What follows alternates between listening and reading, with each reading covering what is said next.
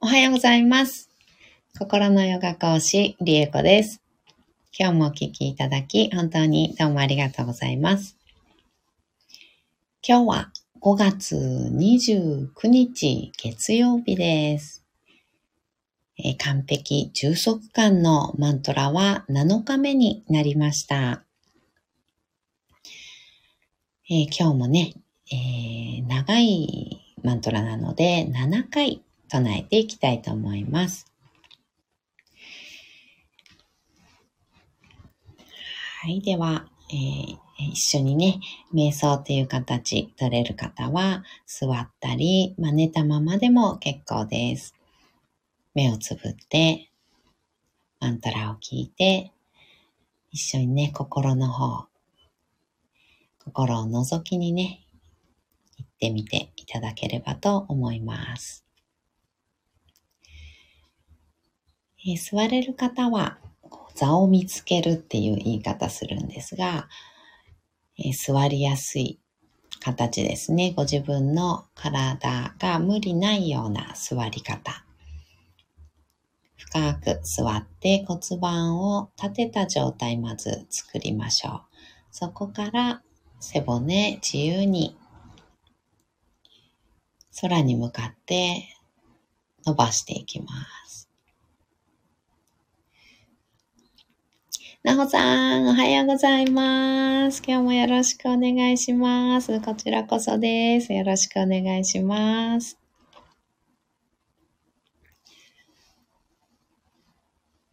背骨の一つ一つをバラバラにね、動かしていくようなイメージです。骨盤と背骨の付け根のところから、なかなかその付け根のあたりって意識日頃ね、ちょっとしないかなと思います。結構腰痛くなるのってね、このあたりだったりしますね。動きがちょっと少なかったりして硬くなりやすかったりしますので骨盤と背骨の付け根のあたりも動かしてあげるようなイメージ前後左右ちょっとできそうな方はね螺旋を描くように動かしてみるとすごいね硬いなーっていうのがねあの実感できたりしますのでそこを動かすんだーっていうのをね、ちょっと意識しながら一つ一つ動かしてみてください。で、上の方に登ってきて、あと割とウエストのあたりとか、うん、肋骨の下のあたり、えみぞおちとおへその間あたりかな。うん、その辺は割とね、あの、動かしやすい方多いのかなと思います。そこから上に上がってきて、今度肩甲骨の間のあたりも、えー動かしづらい方多いんじゃないかなと思います。特に前後、動かしづらかったり、硬さをね、感じやすかったりするかもしれません。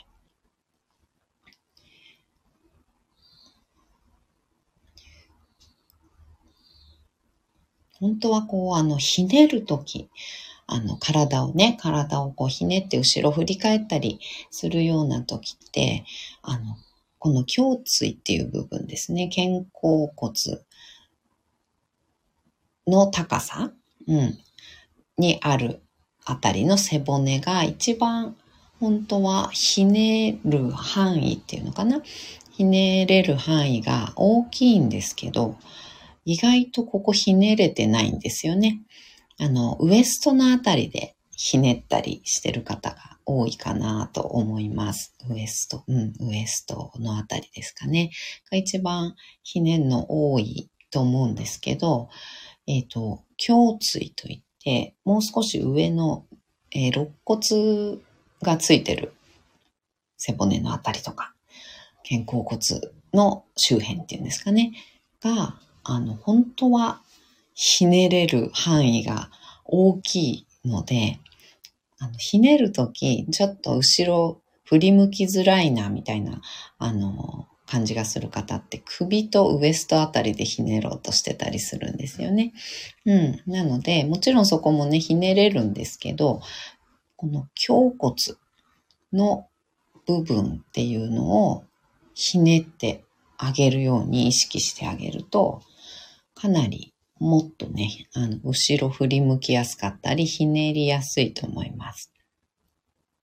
あの、急にやんないでくださいね。あの、少しずつね、少しずつ、あの、あ、この辺、肋骨のこの肩甲骨周辺をひねるのかっていうのをちょっと意識していただくだけでもだいぶ、あの、ひねりやすいかなと、首に負担かからずにひねれるかなと思うので、ちょっと、あの、意識して動かしてみてくださいね。はい。はい。では最後、頭蓋骨、頭を背骨の一番てっぺんにポコッと乗せて、肩の力を抜いて目をつぶります。大きく息を吸いましょう。吸い切ったところで少し止めて、全部吐きます。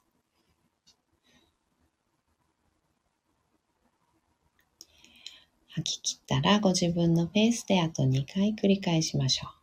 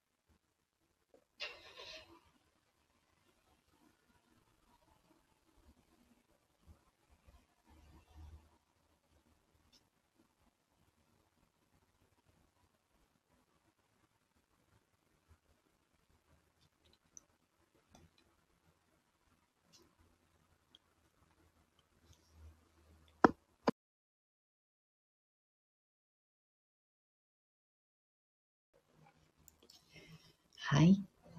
では、完璧充足感のマントラ7回唱えていきたいと思います。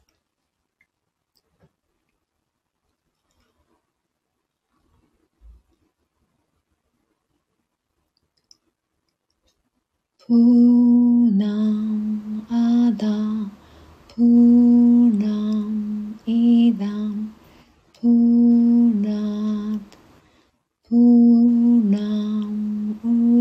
ちゃて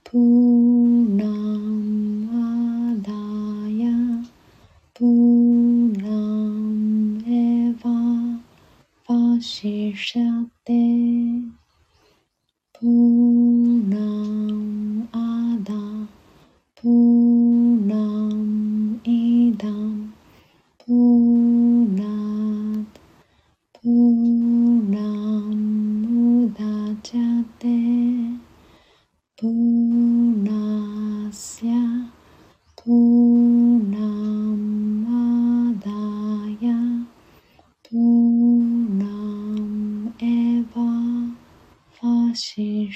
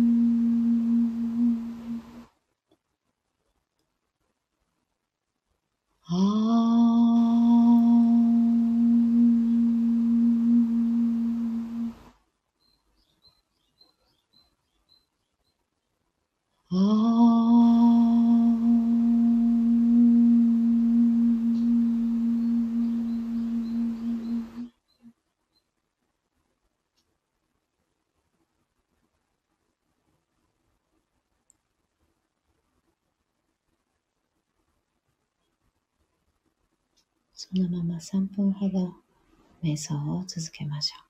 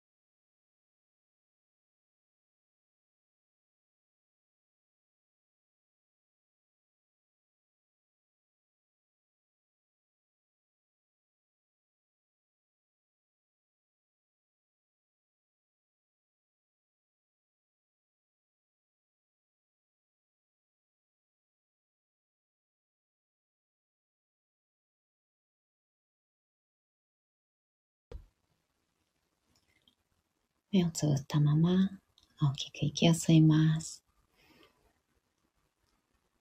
吸い切ったところで少し止めて全部吐きましょう。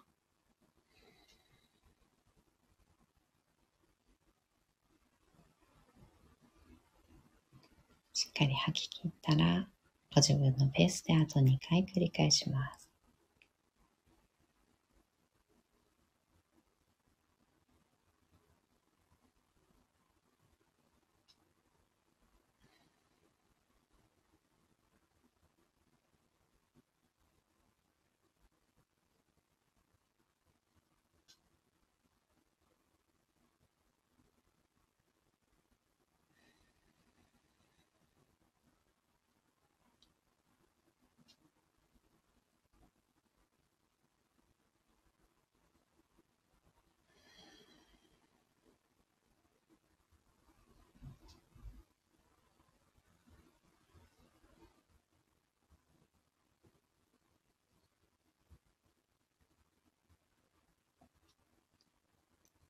吐き切ったら少しずつ少しずつまぶたを開いていって目が光に慣れてからそっと開けていきましょう。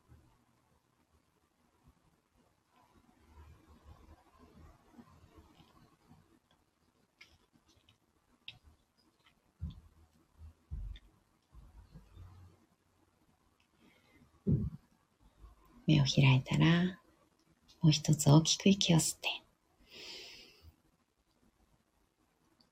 しっかり吐いて。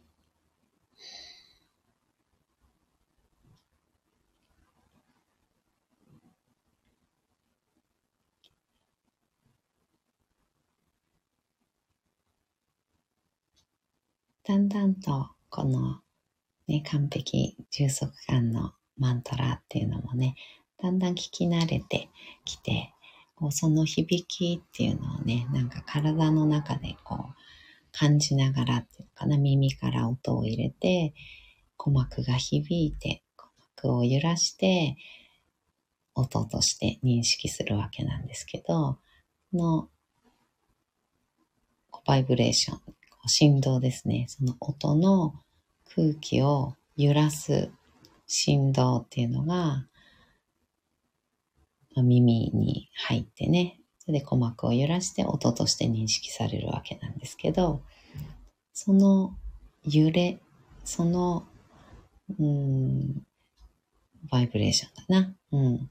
その響きっていうのを、こう体全体で感じるようなイメージでマントラを聞いていただけると、このマントラに限らずですね、うん、聞いていただけると、すごくこう骨に響くっていうのかな。骨までこう揺らすというか、ビリビリとね、筋肉、骨っていうのにも、あの、振動を感じていくっていうようなイメージで聞いていただけると、その振動によって何かこう体が感じるところがあるんですよね。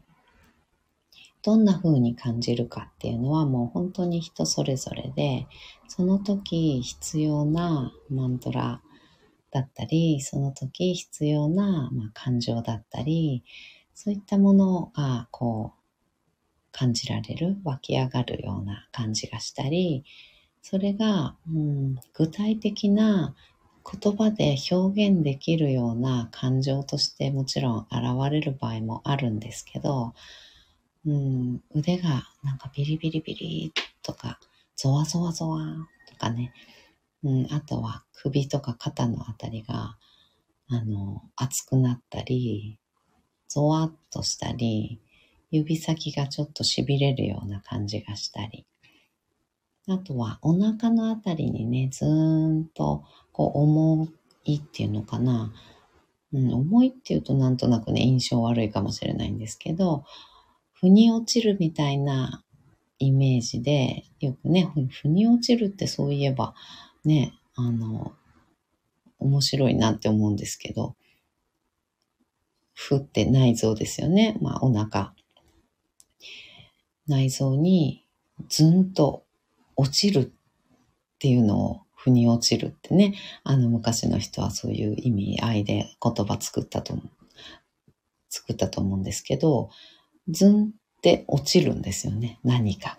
その何かっていうのは、そ本当に人それぞれ感じるところなので、これのマントラはこういうことですよ。これのマントラはこういうことですよって一応意味合いとか効果っていうのはあるんですけど、もっと微妙な微妙なニュアンスっていうのは人それぞれ感じるところがあるので、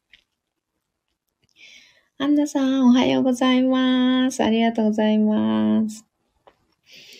うん、腑に落ちるっていう部分っていうのは、本当人それぞれですね。ニュアンス、そこのご自分なりの感じたものっていうのをすごく大事にしていただきたくて、私は私が感じたこと、体感したことをご説明したり、うん、解説、もうどうにかこうにかね、あの、言葉にして、言語化して、あの、お話はしているつもりなんですけど、まだまだもう言葉にはできないような何か、こう、あるんですよね。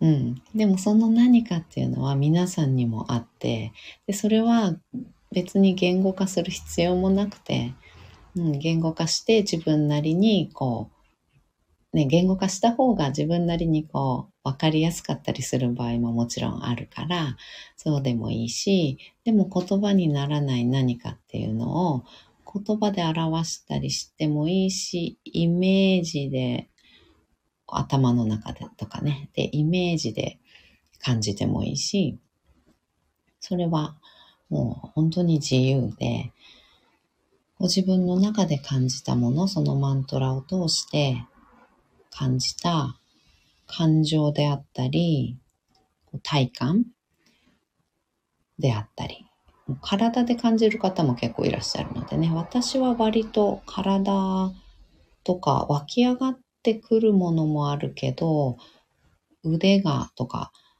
お腹がとかね、あの、そういう感じでもビリビリっとくるなとかね、そういうのでも割と感じたりしますので、うん。それってでも言葉にできないですよね。それこそビリビリとか、あの、ゾワゾワとか、なんか、あの、ぐ、ぐっとくるとかね、そういう、あの、本当に曖昧な、あの、ね、擬音語みたいのでしか、あの、表せなかったりするんですけど、うん。それは本当にそれも含めて皆さんがやっぱり体感していただくのが一番だなっていうふうに思っています。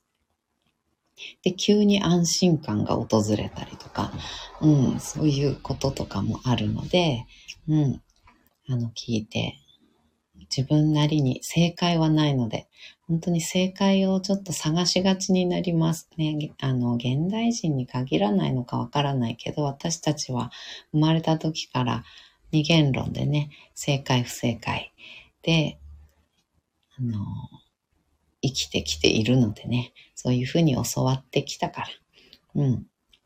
正解はこれっていう、うん。教わってきたから、やっぱり探してしまうんですけど、正解を。これでいいのかな？これで合ってるのかな？みたいな。確かに、うん、これだと一番、まあ、ベストでいい感じにあのなりますよっていうのはあったとしても。でそれは手段としてね、あのスキルとかね、手段として選び取るっていうのはもちろんいいけど、そうじゃなくて遠回りしても何しても、あの効果がね、あんまりあの、得られなくても、あの、遠回りしてもいいから、それがしっくりくるんだよなっていうのを選び取っても、それも自由だし。うん。なので、あの、正解を探すっていうよりは外にね、うん。外に正解を探すっていうよりは自分の中で感じたのが正解っていうのを、あの、信じていただければもう本当にベストかなって思っていますので、うん。そんな感じです。何の話だか忘れちゃったけど。うん。あ、なほさん。アンナさん、ありがとうございます。おはようございます。いただきました。あ、アンナさん、なほさん、おはようございます。いただいております。ありがとうございます。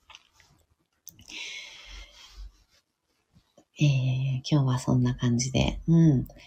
やっぱり外に正解を探しがちだなっていうのがね、日々、あの、感じるところではあるので、うん、ご自分の中、あ、これがきっと私の中の正解だなっていうのを感じ取る力っていうのかな。うん、それを養っていくっていう意味でもマントラ瞑想っていうのはとってもお役に立てるかなって思っています。うん。皆さんね、自分の正解を感じ取る力っていうのは多分弱まってしまっているから、うん、そこをまずね、強化あのしていくと、自分で正解を見つけられる人生になっていくんじゃないかなっていうふうに、あの、思っていますので、うん、その一助になればなと思っております。はい。ではでは今日はこの辺でおしまいにしたいと思います。今日もお聴きいただき本当にどうもありがとうございました。アンナさん、今必要なメッセージです。でした。本当ですか？ありがとうございます。よかった。さすが、なんか、アンナさん、そういうタイミングでいらっしゃいますよね、大体。なんかいつもそんな感じがするよね。